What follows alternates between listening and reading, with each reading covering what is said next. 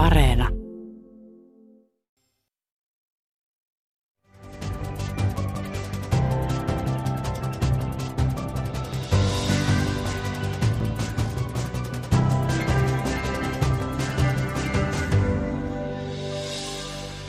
Naisia toimii 1400-luvulta 1700-luvulle hallitsijoina lähes kaikkialla Euroopassa. Valtaan päästyä naishallitsijoiden oli usein kamppailtava sukupuolensa liitettyjä ennakkoluuloja vastaan. Kirjassaan Naisia valtaistuimella kuningattaria ja keisarinnoja uuden ajan alun Euroopassa tutkija ja tietokirjailija Pekka Valtonen tarkastelee 11 naishallitsijan vaiheita ja kohtaloa ja joskus häikäilemätöntäkin valtapeliä. Tervetuloa Pekka Valtonen. Kiitos. Kuinka harvinaista oli, että nainen nousi valtaistuimelle Euroopassa uuden ajan alkupuolella, eli 1400-luvulta 1700-luvulle?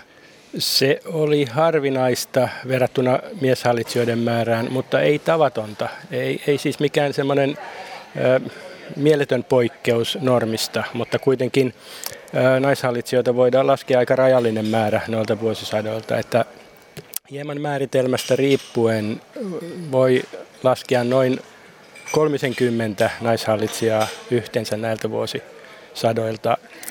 Aika moni heistä oli sellaisia, joiden, joiden valta oli nimellistä, että he joko antoivat vapaaehtoisesti tai, tai se otettiin heiltä muuten pois ja jaettiin heidän puolisolleen.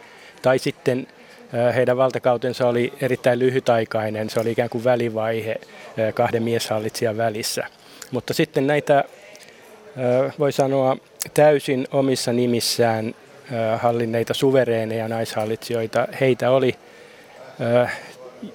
semmoinen sanotaanko viitisen toista ja sitten kun jättää sellaiset kaksi, kolme vuotta hallinneet pois, niin näitä vähintään viisi vuotta hallinneita, joita kirjaani olen koonnut, niin oli yksitoista. Mm. Ja joissain valtakunnissa naishallitsijat kiellettiin täysin? Kyllä joo, varsinkin Ranskassa oli jo keskiajalta 1300-luvulta vallassa niin sanottu saalilainen laki, joka, joka ihan kategorisesti kielsi naishallitsijan valtaan nousun. Sama periaate oli sitten pyhän saksalais-roomalaisen keisarikunnan sisällä, ei niin julkilausuttuna, mutta käytännössä, että itse asiassa ensimmäisenä sen rikkoi tämän käytännön noin sanotaanko käytännössä, ei nimellisesti, mutta käytännössä kirjassakin esitelty Maria Teresia 1700-luvulla, kun hän käytännössä hallitsi miehensä keisari Frans ensimmäisen ohitse. Vaikka tämmöinen kielto oli joissain valtakunnissa olemassa, niin sehän ei kuitenkaan loppujen lopuksi estänyt naisia valtaa harjoittamasta näissä maissa? Ei, nimenomaan naisilla saattoi olla huomattavankin paljon valtaa siitä huolimatta, että heillä ei ollut nimellistä asemaa kuningattarena tai hallitsijana. Esimerkkejä näistä löytyy oikeastaan joka maasta mieshallitsijoiden aikakausilta. Catherine de Medici 1500-luvun jälkipuolen Ranskassa hallitsi miehensä Henrik toisen kuoleman jälkeen käytännössä suvereenina hallitsijana kolmen poikansa perättäisten kuninkuuksien aikana. Kukaan näistä pojista ei erityisesti loistanut hallitsijana ja sehän toi Katerina de Medicille sekä selkärankaa että myöskin ikään kuin velvo- velvollisuuden hoitaa valtakunnan asioita, vaikka hän oli muodollisesti vain kuningatar äiti ilman kuningattaren asemaa. Mm. Teokseen on tosiaan valikoitunut 11 täysivaltaista naishallitsijaa 1400-luvun taitteesta aina 1700-luvun lopulle. Millä perusteella valitsit juuri tuon aikakauden? Voi sanoa, että vasta siinä 1400-luvulta eteenpäin voidaan havaita eurooppalaisten valtioiden valtiollistuminen, joka siis tarkoitti sitä, että hallitsijan valta alkoi kasvaa, valta keskittyi hoviin. Vielä keskiajalla valta oli sillä tavalla hajautuneempaa oikeastaan kaikissa Euroopan maissa, että feodaali aateli hallitsi omia alueitaan, kuningatar oli vain yksi vertaistensa joukossa primus inter pares ilman, että, että hänen tämmöistä absoluuttista valtaansa olisi kukaan tunnustanut. Että tietyllä tavalla hallitsijan asema vahvistui 1400-luvulta alkaen ja se mahdollistaa sen, että hallitsijoiden tällaisia hallitsijaprofiileja tai, tai hallituskausien ö, ikään kuin tapahtumia voidaan katsoa hänen toiminaan. Toinen kriteeri siihen on ollut se, että hallitsijan on täytynyt olla vallassa vähintään noin viisi vuotta. No sitten kun lähdit tosiaan rakentamaan tätä kirjaa ja tarkastelemaan näitä eri naishallitsijoita, niin miten tarkalleen lähdit tarkastelemaan ja, ja, ja käsittelemään näitä hallitsijoita? Öö, jos ymmärrän kysymyksen oikein, niin mistä ikään kuin lähdin liikkeelle. Niin, niin, ja mitkä oli ne asiat, mitä sä haluaisit er- erityisesti ah. tuoda esille niissä? No mun ensimmäinen lähtökohtani oli semmoinen iso kysymys, että voidaanko erottaa tai havaita erityistä naishallitsemisen tapaa. Ja sanon heti tässä, että, että ainakaan minun aineistoni perusteella ei voida. Naishallitsijoissa oli samanlaisia yksilöitä kuin mieshallitsijoidenkin joukossa ja mitään erityistä naishallitsemisen tapaa ei voida erottaa. Ja tietysti naishallitsijat olivat, niin kuin miehetkin, sidoksissa oman aikansa arvoihin ja normeihin ja kulttuurisiin konteksteihin, että ei, eivät he mitenkään voineet irrottautuakaan niistä, että on selvää, että he olivat oman aikansa lapsia tai oman aikansa tyttäriä siinä, missä miehet olivat oman aikansa poikia. Toinen kysymys tämän hallitsemisen tavan lisäksi, jota halusin tarkastella, oli se, miten naiset ikään kuin julkisuudessa puolustivat tai korostivat tai turvasivat valtaansa. Ja kyllä sieltä voidaan erottaa erilaisia julkisuustekniikoita, jos tämmöistä modernimpaa ajattelua sovelletaan brändäystä, jos niin halutaan sanoa. Tietysti omana aikanaan ei tällaisia termejä käytetty, mutta kuitenkin tämä julkisuuskuvan luominen oli toinen kysymys, joka, joka kiinnosti. Kuka, kuka näistä yhdestä toista oli erittäin tar- taitava tässä julkisuuskuvan luomisessa? Kuka oli sen ajan Sanna Marin?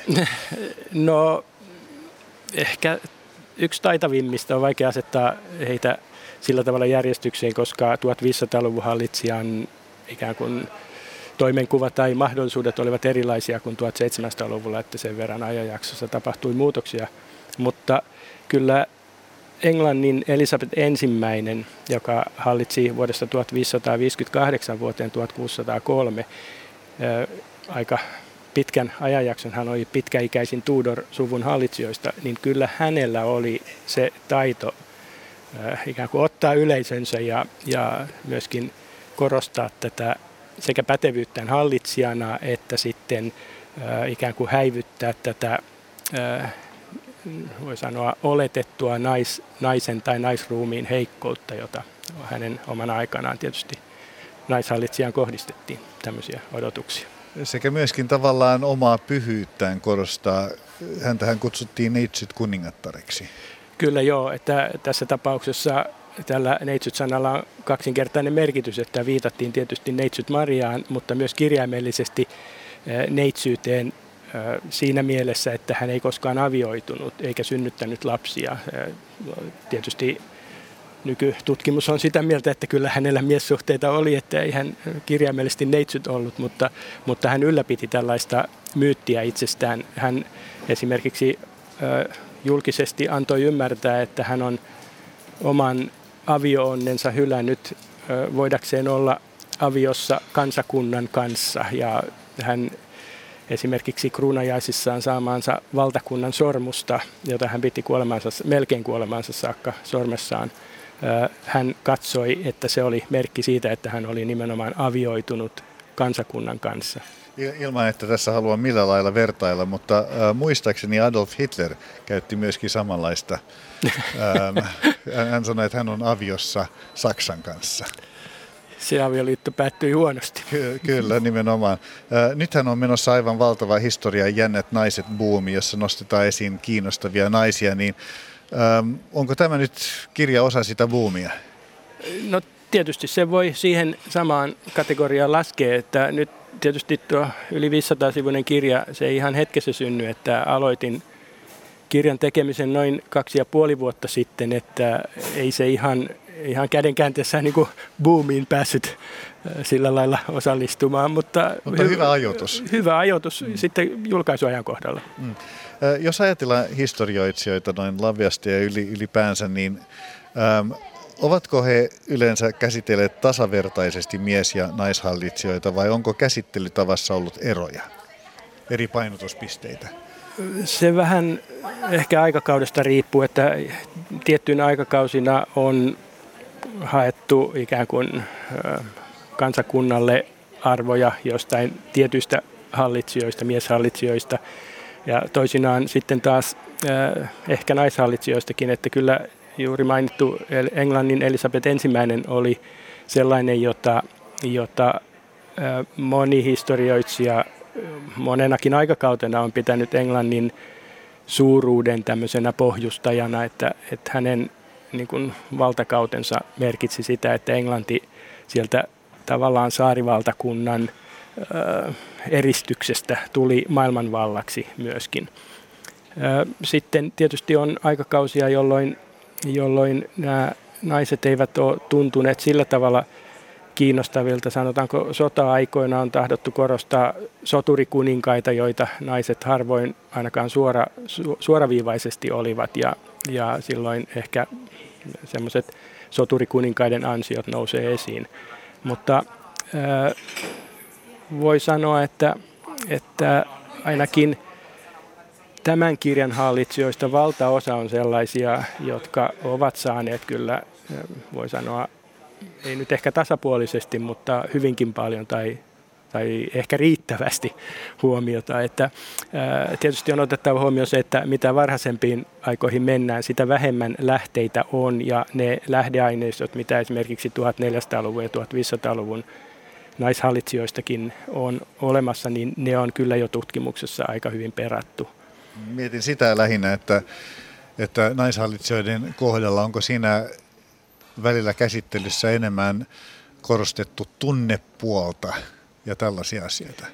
Varsinkin aikaisempina vuosikymmeninä kyllä ehkä helpommin nähtiin, että, että naiset johtavat maata enemmän tunteella kuin järjellä tai enemmän sydämellä kuin päällä. Tai tulkittiin niin. Niin tulkittiin niin. näin ja helposti etsittiin sitten heidän toimistaan sellaisia esimerkkejä, jotka, jotka tukivat tätä, että historian kirjoituksessahan aina on tämä, että, että vaikka ei suoraan ikään kuin vääristeltäisi totuutta, niin aina voidaan korostaa totuuden joitakin puolia toisten puolten kustannuksella ja se tietysti luo erilaisen kuvan. Mm. Ranskassa on tapana ollut kysyä vaikutusvaltaisten miesten kohdalla, että uelle femme, eli kuka on nainen hänen taustallaan, eli todellinen vallanpitäjä siinä, niin voiko näiden naishallitsijoiden suhteen kysyä uelle homme, eli oliko jonkun kirjassa olevan naishallitsijan takana joku voimakas tahtoinen mies, joka ohjailee hallitsijaa siellä kulisseissa?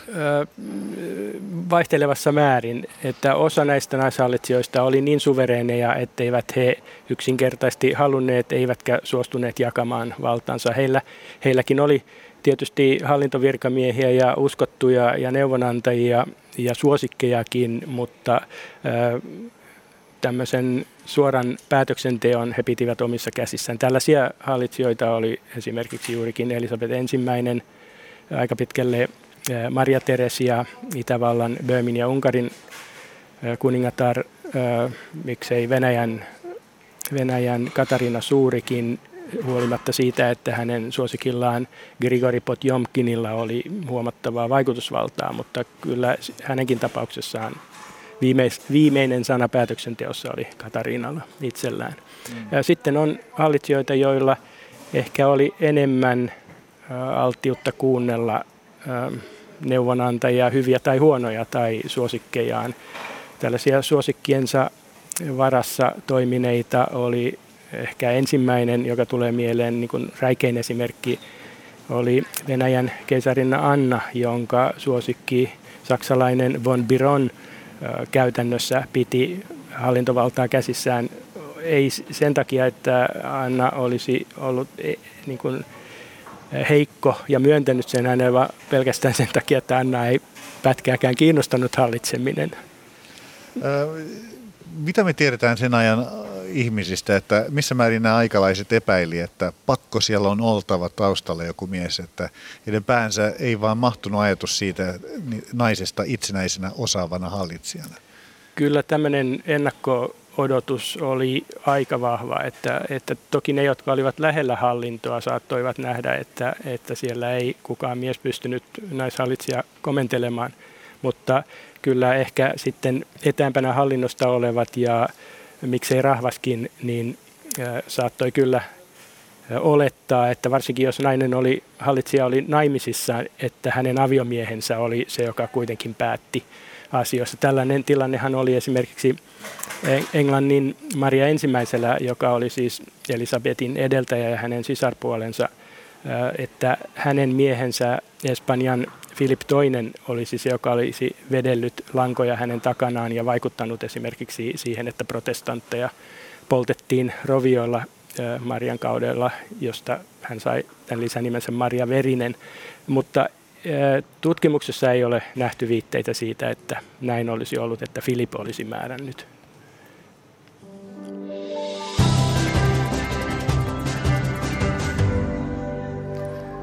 Tänään Kulttuuri Ykkösessä puhumme naisista valtaistuimella. Tutkija Pekka Valtonen käsittelee viimeisimmässä teoksessaan uuden ajan alun naishallitsijoita. Minä olen Niklas Vankke. Kirjoitat, Pekka Valtonen, myös, että naishallitsijat pyrkivät tarkoin rakentamaan aina julkisuuskuvansa ja siitä me vähän puhuttiinkin, että, että joskus paremmin, joskus vähän huonomminkin. Mutta onko se julkisuuskuvan rakentaminen, onko se ollut pelkästään naishallitsijoiden juttu? Eikö se yhtä lailla mieshallitsijoiden? Ei tietenkään ole pelkästään naishallitsijoiden tämmöinen ominaisuus. Naishallitsijoilla siihen oli ehkä enemmän syytä johtuen juuri näistä heihin sukupuolensa takia kohdistetuista ennakkoluuloista. Tämmöistä julkisuuskuvan rakentamista kyllä harrastivat miehetkin ja loivat itsestään aika valheellisiakin mielikuvia sitten erilaisin keinoin. Naishallitsijan ei tarvinnut kuitenkaan ihan, ihan täysin yksinään välttämättä pärjätä, että apuakin oli saatavilla. Kirjoitat, että naishallitsijoita varten oli kirjoitettu oppaitakin. Millaisia? Ennen kaikkea 1400-luvulla ja 1500-luvulla tällaisia oppaita oli. Se oli ehkä liittymässä juuri siihen, että Euroopan valtiot olivat valtiollistumassa siirtymässä semmoiseen keskitetympään hallintoon ja sitten se korosti hallitsijasukujen asemaa. Ja kun hallitsijasukujen asemaa korostetaan, myöskin hallitsijasuvun naisiin liittyy tällainen korostaminen ja ehkä ajatus heidänkin sukuun liittyvästä jumalallisuudestaan. Ja oli odotettavissa ja nähtävissäkin monin paikoin, että, että nainen saattoi, saattaisi nousta valtaistuimelle ja siksi heidän kasvatuksensa oli hyvä sisältää, sisällyttää sellaisia asioita, joita tuleva hallitsijakin saattaisi tarvita. Esimerkiksi espanjalainen humanisti Juan de Vives kirjoitti tällaisen hallitsija-naisen oppaan, jonka hän itse asiassa omisti Katariina Aragonialaiselle, mutta jonka hän tarkoitti Katariina Aragonialaisen tyttärelle Englannin tulevalle kuningattarelle Maria ensimmäiselle.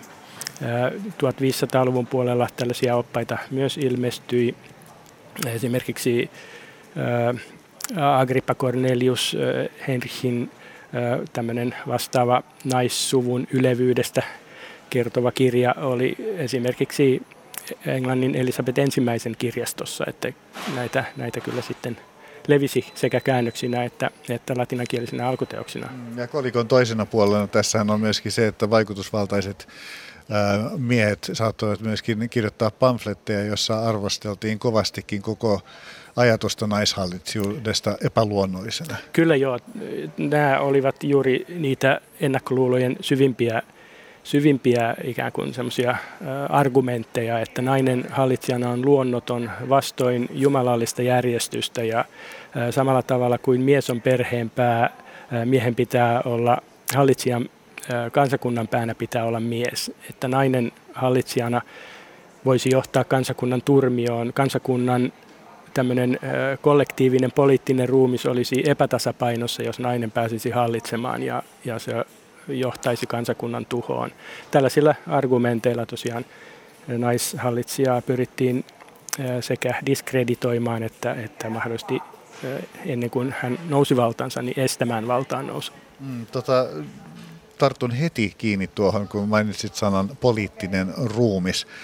Naisen asemaa hallitsijana pyrittiin pönkittämään teorialla hallitsijan kahdesta ruumiista. Eli poliittinen oli se yksi. Mistä siinä oli kysymys? Että itse asiassa tämä ajatus kahdesta ruumiista, ihmisen tai hallitsijan luonnollisesta ruumista ja sitten hallitsijan poliittisesta ruumista, se ei suoraan liittynyt naishallitsijoihin, vaan yleensäkin hallitsijan asemaan juuri siinä vaiheessa, kun tämmöinen hallitsijan aseman jumalallisuus alkoi nousta ja, ja hallitsijan absoluuttinen valta kasvaa. Sitä pönkitettiin tällä ajatuksella sen tähden, että, että ikään kuin saatiin sille kansakunnan poliittiselle kokonaisuudelle vahvempi perusta. Hallitsija saattoi kuolla, mutta se poliittinen ruumis, ikään kuin se instituutio jatkoi elämistään. Siihen liittyy esimerkiksi se tapa huuda, huutaa kuninkaan kuollessa, että kuningas on kuollut, eläköön kuningas. Se liittyy siihen, että ei saa olla tässä poliittisen ruumiin olemassaolossa katkoa. Silloin valtakunta on vaarallisessa välitilassa ja, ja altis, altis tuhoutumaan.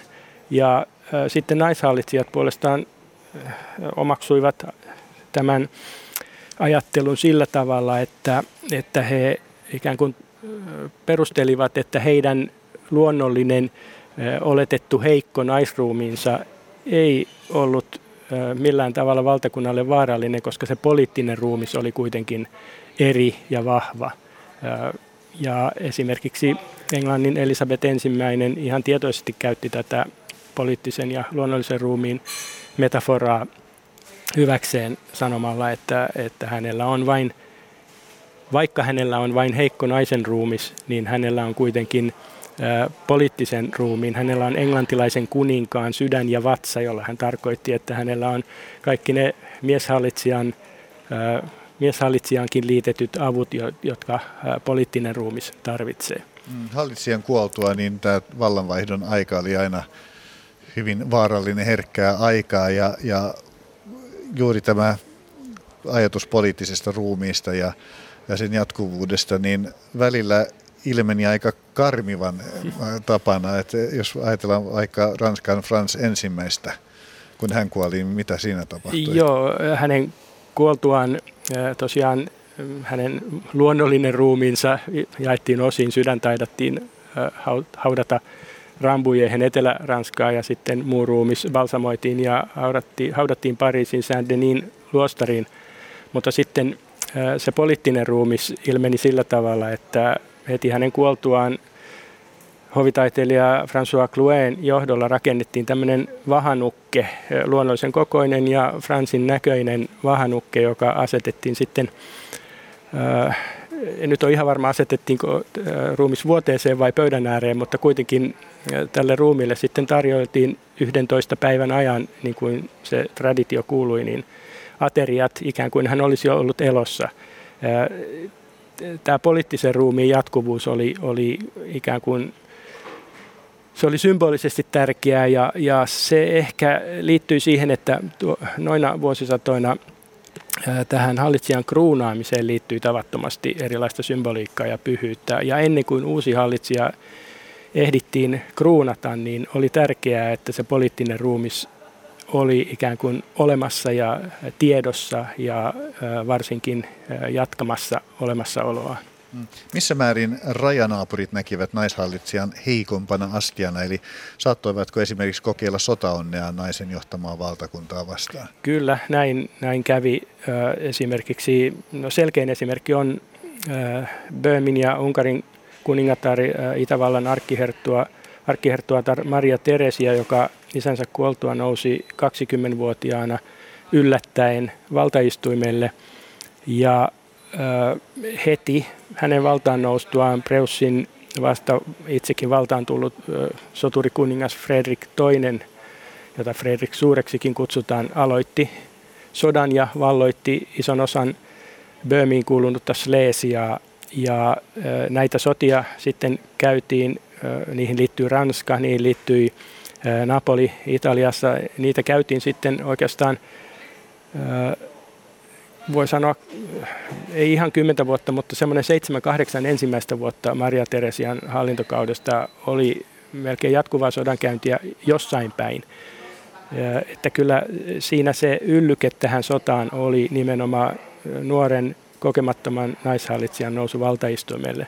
Naapurit ajattelivat, että nyt on oikea hetki nipistää palasia Eikö se, eikö se ole melkoinen ihme sitten, että Maria Teresia selvisi niistä vuosista? Joo, hän, häntä pidänkin yhtenä kaikkein parhaimpana tämän, näiden 11 hallitsijan joukossa nimenomaan poliittisen taitavuutensa ja, ja tämmöisen äh, hallintokautensa ansioiden perusteella. Että oli ihme, että hän, hän pysyi vallassa, ei kaatunut ja oli myöskin huomattavan hyvä edistämään sitten sekä Böhmin, Unkarin, Itävallan että myöskin miehensä saatua keisarikruunun myöskin saksalais-roomalaisen keisarikunnan asioita. Että hänen kaudellaan hänellä oli monta suuntaa hallita ja hän selvisi niistä hyvin ja oli vielä puolet tästä 40, yli 40-vuotisesta hallintokaudestaan raskaana. Hän synnytti 16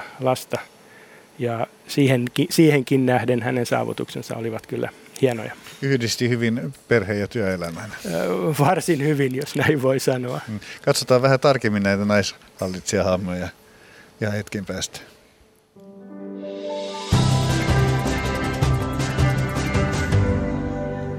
Tänään Kulttuuri Ykkösessä puhumme naisista valtaistuimella. Dosentti Pekka Valtonen käsittelee viimeisimmässä teoksessaan 1400-luvulta 1700-luvulle naishallitsijoita. Minä olen Niklas Vankke. Niin Pekka Valtonen, sanoit, että Maria Teresia oli mielestäsi menestynein näistä 11 naishallitsijasta, jotka ovat tässä kirjassasi. Jos hän oli menestynein, niin kuka oli julmin? Julmin kirjaimellisesti siis julmin oli Venäjän keisarinna Anna, joka niin kuin aikaisemmin oli esillä, häntä ei kiinnostanut hallitseminen lainkaan, hän jätti sen suosikilleen. Häntä kiehtoi lähinnä metsästys. Ja sitten alamaisten ja hoviväen vakoilu, hänen salainen poliisinsa tarkkaili, tarkkaili kaikkia, myöskin sitä, mitä hänestä kadulla puhuttiin. Ja, ja sitten jos löytyi syytä asettaa syytteeseen ja, ja tuomita, niin hän kyllä keksi myöskin ihan, voi sanoa, mielikuvituksellisia rangaistuskeinoja, että hän oli julmin.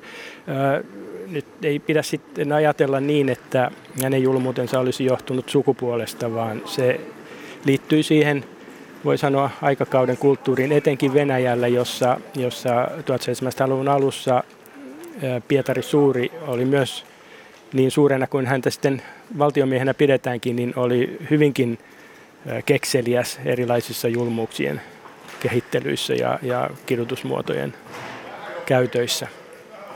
Mielenkiintoista, että ainoastaan yksi näistä naisista, niin hänellä on varsin julma tämä lisänimikin Marja Verinen, ja hän ei kuitenkaan ollut mielestäsi se julmin. Äh, niin, äh, tämä lisänimi syntyi tosiaan näiden protestanttisten vastustajien mm, leimakirveestä, että Maria Stuart, äh, anteeksi, Maria Tudor, eli siis Maria ensimmäinen, oli itse katolinen. Hän oli säilyttänyt katolisen uskonsa, vaikka Englanti muuten oli äh, muodollisesti siirtynyt protestantismiin. Äh, hän ei luultavasti yrittäessään palauttaa Englantia katoliseksi. Hän ei luultavasti ennakoinut eikä ainakaan etukäteen suunnitellut protestanttien polttorovioita, mutta sitten ää, olosuhteet ehkä veivät siihen ää, katolinen kardinaali Reginald Pole, joka palasi maanpausta hänen aikanaan, oli yksi tämä, hänen uskontopolitiikkansa neuvonantajia. Ja sitten toisaalta ää, voi ajatella niin, että ää, nämä polttoroviot nyt ei sinänsä olleet poikkeuksellisia, että 1500-luvulla ja 1600-luvulla noita oikeudenkäynnissä poltettiin rovioita, myöskin katolisia poltettiin protestanttisissa maissa roviolla, että tämä tämmöinen roviolla polttaminen tietyllä tavalla to, ehkä kuului siihen ajattelutapaan, että, että harhaoppisuus oli rikoksista yksi pahimpia ja, ja tietyllä tavalla siitä se ainoa oikeudenmukainen rangaistus oli, oli julkinen polttoroviolla kuolema. Että siinä mielessä ei, ei ehkä nykypäivän termein pidä lähteä yhtä tällaista tapausta arvostelemaan. Julkiset polttoroviot olivat sen ajan viihden muoto, nimittäin niitä saapui katsomaan ihan tuhansia ihmisiä. Kyllä, ne, ne olivat julkista viidettä silloin, kun ei ollut TV-ruutuja tai internettiä, niin, mm. niin niissä oli, niihin yhdistettiin usein muunkinlaista kansanhupia. Ne pidettiin markkinoiden yhteydessä ja siellä oli kaupustelijoita ja, ja jonglöörejä sun muita sitten Näistä mukana. 11 naishallitsijasta, niin kuka on mielestäsi sitten traagisin? Ää, traagisimpana pidän Skotlannin kuningatarta Maria Stuartia, jonka joka sinänsä ei ole yllätys. Niin, jonka viisivuotinen hallituskausi, tai reilu viisi vuotta, hänen palattuaan, hän oli muodollisesti kuninkaana, kuningattarena jo syntymästään saakka suurin piirtein, kun hänen isänsä kuoli, kun hän oli kuuden päivän ikäinen. Hän oli muodollisesti kuningatar jo silloin, mutta vietti nuoruutensa Ranskassa ja palasi vasta 18-vuotiaana Skotlantiin, otti ikään kuin maan ohjat käsinsä äitinsä, hänen sijaishallitsijansa Marie de Guisen kuoltua Skotlannissa. Hänen tämmöinen tosiasiallinen hallintokautensa tosiaan sitten ei, ei montaa vuotta ehtinyt kestää, mutta hän saapui Ranskasta kokemattomana Skotlannin politiikasta ja Skotlannin politiikka oli, jos mahdollista, voi sanoa kaoottista ylämaiden ja alamaiden ja saarten ja eri alueiden klaanit taistelivat vallasta keskenään, protestanttiset ja katoliset klaanit keskenään – sitten oli vielä näistä vanhoista siteistä johtuen ranskalaista vaikutusta. Englantikin rajaseudulla yritti aika ajoin erilaisia kommervenkkejä, että hänellä oli, voi sanoa, ongelmana se, että hänellä oli hallittavana hallitsematon maa. Mm. Ja Maria Stuart ja Elisabeth ensimmäinen voisi melkeinpä väittää, että tuskin kenestäkään muusta naishallitsijasta tuossa joukossa on tehty niin paljon äh, filmejä, kirjoja, äh, populaariviihdettä ihan. Kyllä joo, nämä kaksi hahmoa, jotka olivat siis myöskin sukulaisia, äh, osittain ei ihan lähisukulaisia, mutta kuitenkin äh, sukulaisia keskenään, äh, koska Henrik VIII sisar oli avioitunut Maria Stuartin isoisän kanssa ja, ja sillä tavalla he olivat pikkuserkkuja. Maria Stuartiin on liittynyt paljon tämmöistä romantisoitua kuvastoa, että hän oli, hän oli hyvää tarkoittava, kaunis neitonen, joka joutui suurempien voimien vietäväksi ja, tai sitten tiettyinä aikoina mm, ajateltiin nimenomaan hänestä, että hän hallitsi enemmän sydämellä kuin järjellä, teki tai solmi avioliittoja, joita ei olisi pitänyt solmia ja, ja jotka johtivat sitten tragedioihin ja hänen valtansa menettämisiin. Hmm. Mutta äh, en näe itse siinä kuitenkaan sellaista, että Maria Stuart olisi ollut eri, erityisen huono hallitsija, että jos hänellä olisi ollut ehkä pidempään aikaa hallita ennen kuin hänet syöstiin vallasta, niin voi hyvinkin olla, että hänen valtansa olisi osoittautunut hyvinkin päteväksi. Mm, ja Maria Stuart kuitenkin onnistui siinä suuressa suunnitelmassaan, eli siinä, että saisi Englannin kruunun. Hän ei itse saanut sitä, mutta hänen pojastaan tuli ensimmäinen Skotlannin ja Englannin kuningas. Kyllä joo, että hänen poikansa sitten, joka joka Skotlannissa kantoi nimeä Jaakko VI ja Englannin hallitsijana Jaakko ensimmäinen, niin hän tosiaan peri sitten saarivaltakunnan molemmat kruunut. Tosin Maria Stuart itse vankeudessa ollessaan Englannissa ei ollut tähän vaikuttamassa, vaan tämä hänen poikansa valtaan tulo myös Englannissa, se tapahtui hänen selkänsä takana. Hän ei itse siihen voinut vaikuttaa. Mm todella suuria niin sanottuja terroritekoja tehneissä diktaattoreissa ei liene yhtäkään naista. Öö, niin, en, ei ainakaan näiden niin. hallitsijoiden joukossa. Että tokihan täytyy ottaa huomioon, että, että naishallitsijoita oli huomattavan paljon vähemmän. Että, öö, mielenkiintoinen ajatusleikki, että jos naishallitsijoita olisi ollut yhtä paljon noina hallitsijoina kuin mies, mieshallitsijoita, niin olisiko sieltä sitten löytynyt jo myöskin tällaisia diktatorisia hahmoja? Jos ihan henkilökohtaisesta näkökannasta, niin kuka näistä naishallitsijoista on omasta mielestäsi kaikkein kiehtovin? Ähm, no itse asiassa kiehtovimpia ovat juurikin Maria Stuart johtuen tästä tietynlaisesta traagisesta äh, hallinnostaan ja, ja omasta tragediastaan. Hänet mestattiin sitten Elisabeth, Englannin, Elisabeth ensimmäisen Englannissa 20 vuoden vankeuden jälkeen. mutta sitten kiehtovaa on myös Kastilian kuningatar Isabellassa, eli toisessa näistä niin sanotuista katolisista hallitsijoista. Hänen miehensä Ferdinand Aragonian kuningas oli se toinen. Kastilian Isabella oli, voi sanoa, ensimmäinen tämmöinen modernin valtiorakennelman hallitsija riippumatta mies- tai naishallitsijoista, koska Kastilia oli ehkä 1400-luvun lopulla ehkä valtiollisesti edistynein tai pisimmällä oleva tässä valtiollistumisessaan Euroopan maista. Ja, ja tätä maata sitten Kastilian kuningatar Isabella hallitsi ja hänelle ikään kuin kunniaksi on sanottava, että hän teki sen aika hyvin ja, ja tietyllä tavalla Espanjan suurvaltakauden pohja luotiin Isabellan hallituskaudella Kastiliassa ja tietysti siihen liittyy sitten miehensä kautta Aragonian kuningaskunnan yhtyminen tähän Iberisen valtakuntaan.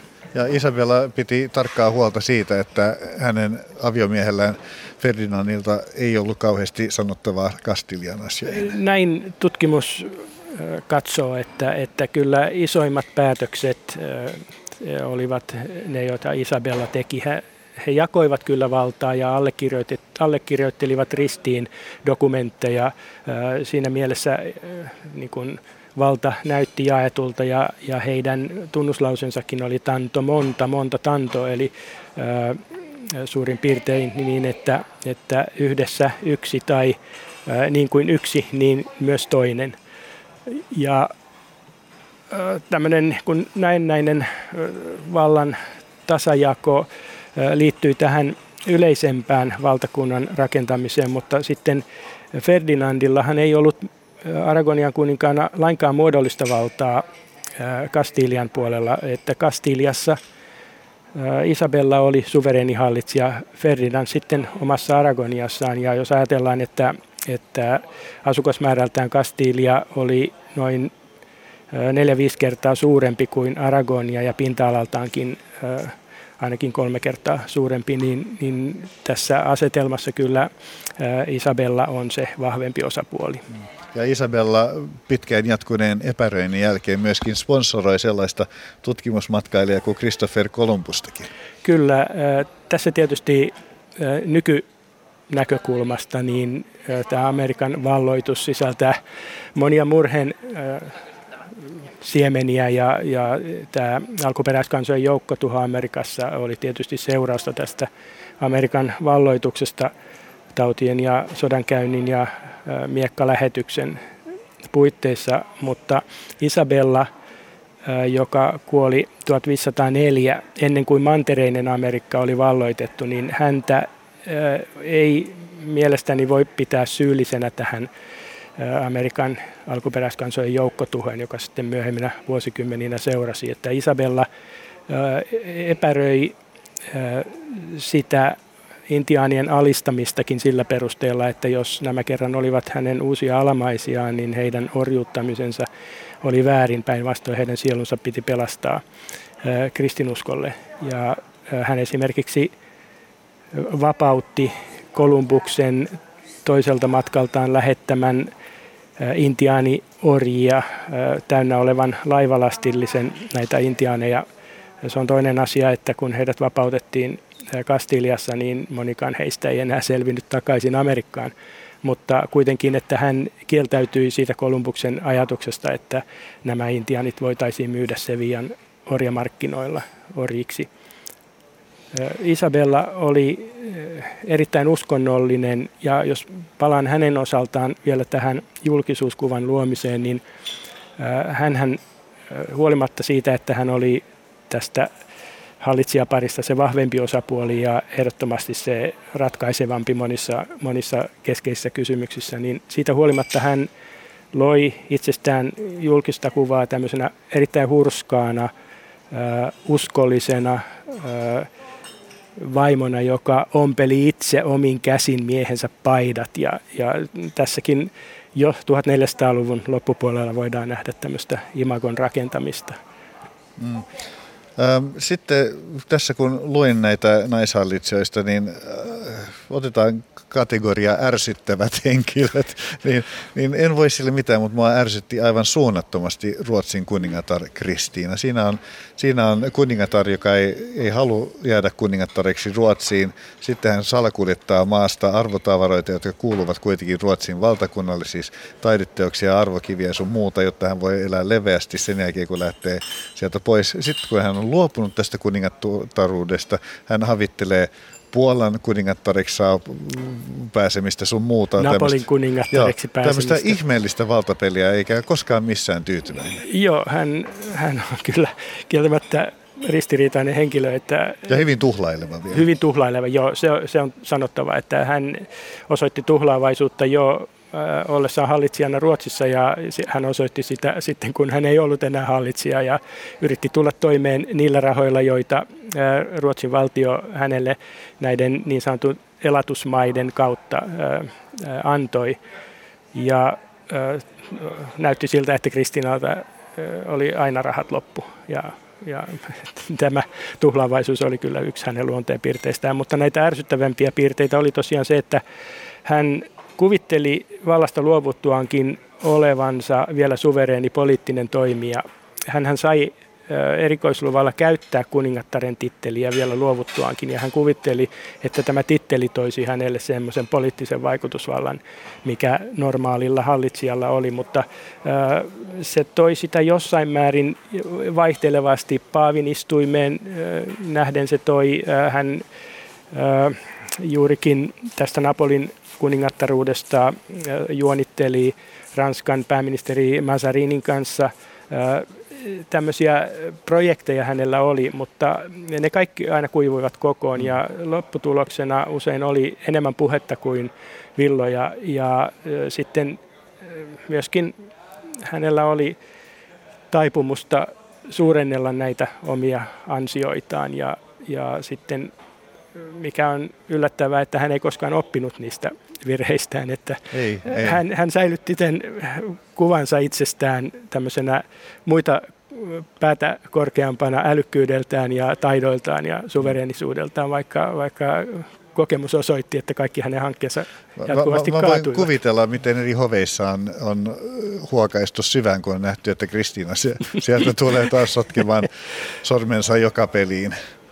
Kyllä, kyllä. Millainen suhtautuminen on nykyaikana näihin naishallitsijoihin? Onko joku heistä kokenut suuren arvostuksen muutoksen nousun tai toisinpäin? No kyllä ainakin voi sanoa, että, että toisen maailmansodan jälkeen nimenomaan Itävallassa Maria Teresia koki suuren arvonnousun, että hänestä puhuttiin landesmutterina maan äitinä, joka joka aloitti ikään kuin tämän sitten Itävalta-Unkarin suuruuden ja joka sitten kuitenkin luhistui ensimmäisessä maailmansodassa. Ja hänen poikkeuksellista asemansa saksankielisessä maassa kuvaa se, että hänen jälkeensä ensimmäinen naishallitsija missään saksankielisessä maassa oli vasta Angela Merkel, joka 2004 tuli Saksan liittokansleriksi. Että hänen asemansa oli kyllä merkittävä. Sitten voi sanoa, että että äh, kun neuvostoliittolainen historiankirjoitus paljon sivuutti nämä 1700-luvun naiskeisarinnat, niin sitten Venäjän, äh, nykyisen Venäjän kaudella sitten taas on kaivettu esiin ennen kaikkea Katariina Suuri, jota, jota voi sanoa nykyhallintokin Venäjällä käyttää sumelematta hyväkseen, että Putinin hallinto pitää Krimiä venäläisenä juuri siksi, että Katariinan valtakaudella vuonna 1783 se valloitettiin osaksi Venäjää. Tähän täytyy sitten kuitenkin tehdä se huomio, että, että Krim ei sitä ennen ollut koskaan ollut slaavilainen, ei koskaan venäläinen. Se oli Osmanin valtakunnan vasallivaltio, erillinen islaminuskoinen tatarikunta tai kaanikunta. Ja mitään venäläistä ennen tätä valloitusta siellä ei ollut, että nämä historialliset oikeutukset ovat aina hyvin kyseenalaisia. Mm. Eli, eli ka- kaivetaan esiin historiassa näitä, historiasta näitä äh, hallitsijoita ja sitten liitetään niihin sen kulloinkin voimassa olevan regiimin tai, tai hallituksen haluamia arvoja. Niin, tarpeen mukaan. Niin. Täytyy sanoa, että, että minun näkemykseni Katarina Suuresta on erittäin myönteinen. Hän oli, hän oli lähes Maria Teresia veroinen hallitsijana, että hän tietysti edusti tätä itsevaltiutta, mutta hän oli juuri sitä osastoa itsevaltiutta, jota voidaan kutsua valistuneeksi. Että se, että hän valloitti alueita, se kuului aikakauteen. Kaikki kynnelle kykenevät maat valloittivat alueita. Samoina vuosisatoina, jolloin Katariina Suuri valloitti alueita Venäjälle täältä Euroopan suunnalta, Baltian, Puolan, Unka, Puolan, Ukrainan, Krimin suunnalta, niin samoihin aikoihin esimerkiksi Englanti, Iso-Britannia valloitti lähestulkoon koko Intian niemimaan ja Australian ja vähän muualtakin. Että, että tätä suinkaan ei pidä niin kuin katsoa tätä valloitussotaa vain, vain mm. yhden. Kuinka, kuinka paljon on häivitetty tässä venäläisten ajattelusta tai historian kirjoituksessa sitä, että, että Katariina Suurihan ei ollut alun perin venäläinen? Se on jännittävää, että sitä ei tuoda tänä päivänä ollenkaan esiin, että yksi Venäjän historian suurimmista hallitsijoista ei ollut venäläinen syntyjän ensinkään. Ei hän ollut slaavi, ei hän, hän oli saksalainen prinsessa, joka 14-vuotiaana tuli puolisoksi, puolisoksi Venäjälle. Hän sitten kyllä uuteen kotimaahansa suhtautui siinä mielessä vakavasti, että hän kääntyi ihan vakavassa mielessä ei vain muodollisessa mielessä, vaan ihan kun vakavassa mielessä kääntyi ortodoksiksi, opiskeli tai opetteli venäjän kielen hyvin, opetteli venäläisiä tapoja, että hän niin kuin venäläistyi siinä määrin, että usein unohdetaan, kun puhutaan Romanovien suvusta, joka 1600-luvun lopulla nousi valtaan, niin se jatketaan sitten aina Nikolai toiseen saakka ja unohdetaan, että siinä välissä oli tämmöinen saksalainen prinsessa, jolla ei ollut yhtään Romanovin verenperintöä. Mm, ja muistaakseni myöskin eh, silloin, kun hän oli hallitsijana, niin hänen mainittaan yritettiin tahrata villeillä huhuilla hänen kaikenmoisista hurjasteluista sun muuta. Kyllä joo, tämä oli yksi näkökulma myös, joka vielä hänenkin aikana 1700-luvulla liitettiin naishallitsijoihin, että, että heidän tämmöiseen niin kuin, voi sanoa, vapaamielisyytensä helposti liitettiin sellainen ajatus, että, että he ovat jotenkin moraalisesti arveluttavia. Että Katarinan Suurella oli erittäin paljon rakastajia siitä ei pääse mihinkään, mutta, mutta niin oli sen ajan mieshallitsijoillakin, joille aviouskollisuus oli ihan yhdentekevää. Että siinä mielessä jälleen tämä naishallitsijan sukupuoli on se, joka, jonka takia kiinnitetään enemmän huomiota tällaisiin seikkoihin kuin mieshallitsijan osalta. Hmm. Jos pitäisi jotenkin määritellä, niin, niin pystyykö edes määrittelemään, että millaisen perinnön nämä naishallitsijat jättivät jälkeensä, millaisen tien he avasivat? Kyllä aina kussakin tapauksessa näin voi sanoa, että, että kyllä niin kuin äsken sanoin, Isabella, katolilainen, oli se, joka pohjusti Espanjan suurvaltakauden. Kyllä ihan voi sanoa, että näin, näin hän teki. Sitten myöskin Maria Teresia pohjusti Itävalta-Unkarin keskeisen aseman eurooppalaisena valtana. Ja, ja niin kuin nyt äsken oli puhetta Katariina Suuresta, kyllä hän Venäjän suurvalta-aseman loi, jos ei nyt ihan alkupisteestä, koska hänen edeltäjänsä olivat jo laajentaneet mm. valtakuntaa merkittävästi. Ja Elisabeth ensimmäinen Englannin. Joo, Elisabeth ensimmäinen myöskin Englannin suurvalta-aseman pohjusti, että kyllä näissä löytyy juurikin näissä naishallitsijoissa sellaisia, joiden, joiden perintö on aika iso. Mm. No niin, kiitoksia paljon. Tässä lähetyksessä olemme puhuneet siis uuden ajan naishallitsijoista ja pontimena on toiminut Pekka Valtosen uusi kirjanaisia, anteeksi, naisia valtaistuimella kirja Kuningattaria ja keisarinnoja uuden ajan alun Euroopassa. Tosiaan kiitoksia mielenkiintoisesta keskustelusta dosentti Pekka Valtonen. Kiitos. Ja tämän ohjelman äänitarkkailijana on ollut Mikko Kuokka ja tuottajana Olli Kangassalo. Minä Niklas Vankki juonsin tänään.